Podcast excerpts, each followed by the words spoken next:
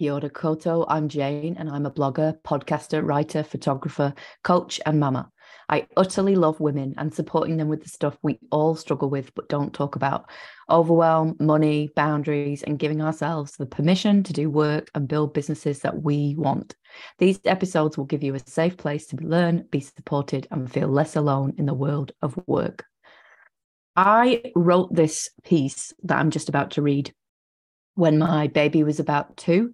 Um, and I was deep in the, oh my God, what have I done scenario. Um, and I wrote it because I wanted to express something in me that I hadn't really read anywhere else.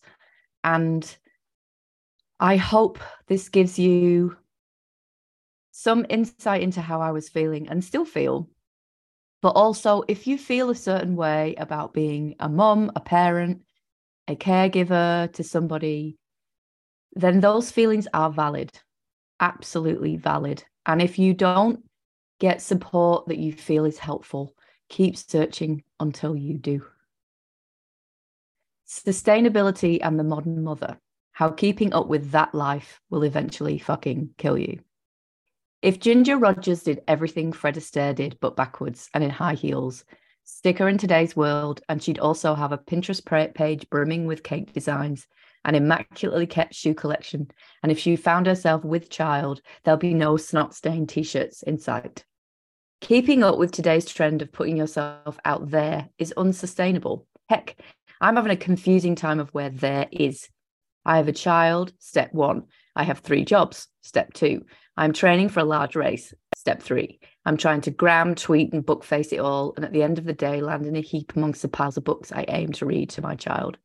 When will the madness stop? I cry. When indeed? Post child, I have many questions. Believe me, I had many questions before child. Who am I? Who was I? What can I actually do today that won't make me lose my shit? Where the hell did all this rage come from? Two years into a decision I made with my partner has me all kinds of confused. What I should be is everywhere. From the parenting books that I didn't read to the clickbait, don't let your child have screens or cornflakes online articles.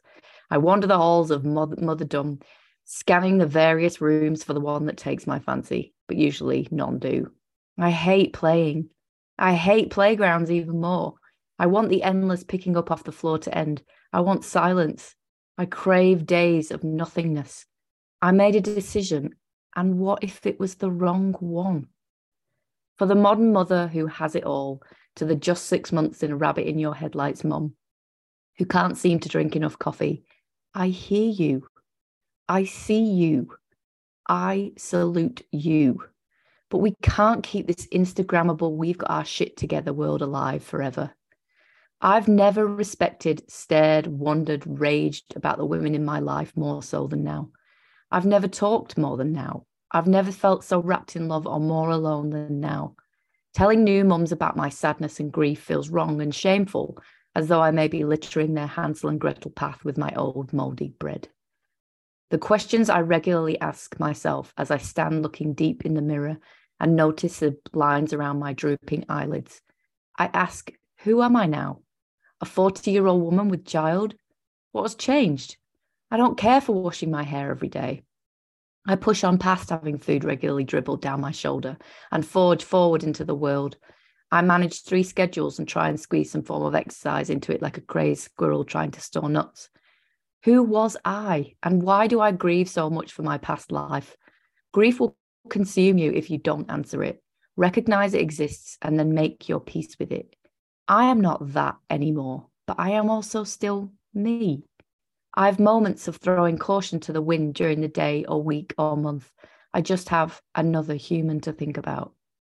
For you, dear reader, on the verge of or fully immersed in baby world, I ask of you, throw out the guidebooks, especially the sleep programs that say, go in and wake your baby at 7 a.m. Who wakes their baby? I'm already yanked out of my Keanu Reeves dreams every damn morning. The podcast, the online posts, make that life yours. Let your child guide you. Seek help and support. Listen to your friends' well wishes of you doing really well. And if they don't say it, get some new friends. Fill your tank with old loves. Dance your dance to Rage Against the Machine. Spend time with your partner or cat. Throw caution to the wind. Shout fuck it every day and allow some form of letting go to inhabit your body. Surrender some. Keep some for yourself. And for heaven's sake, go offline for a bit. If you found anything in this mildly helpful, I'd love to hear about it. Come and find me on Instagram at Queenstown Life and flick me a friendly DM to start your journey with me.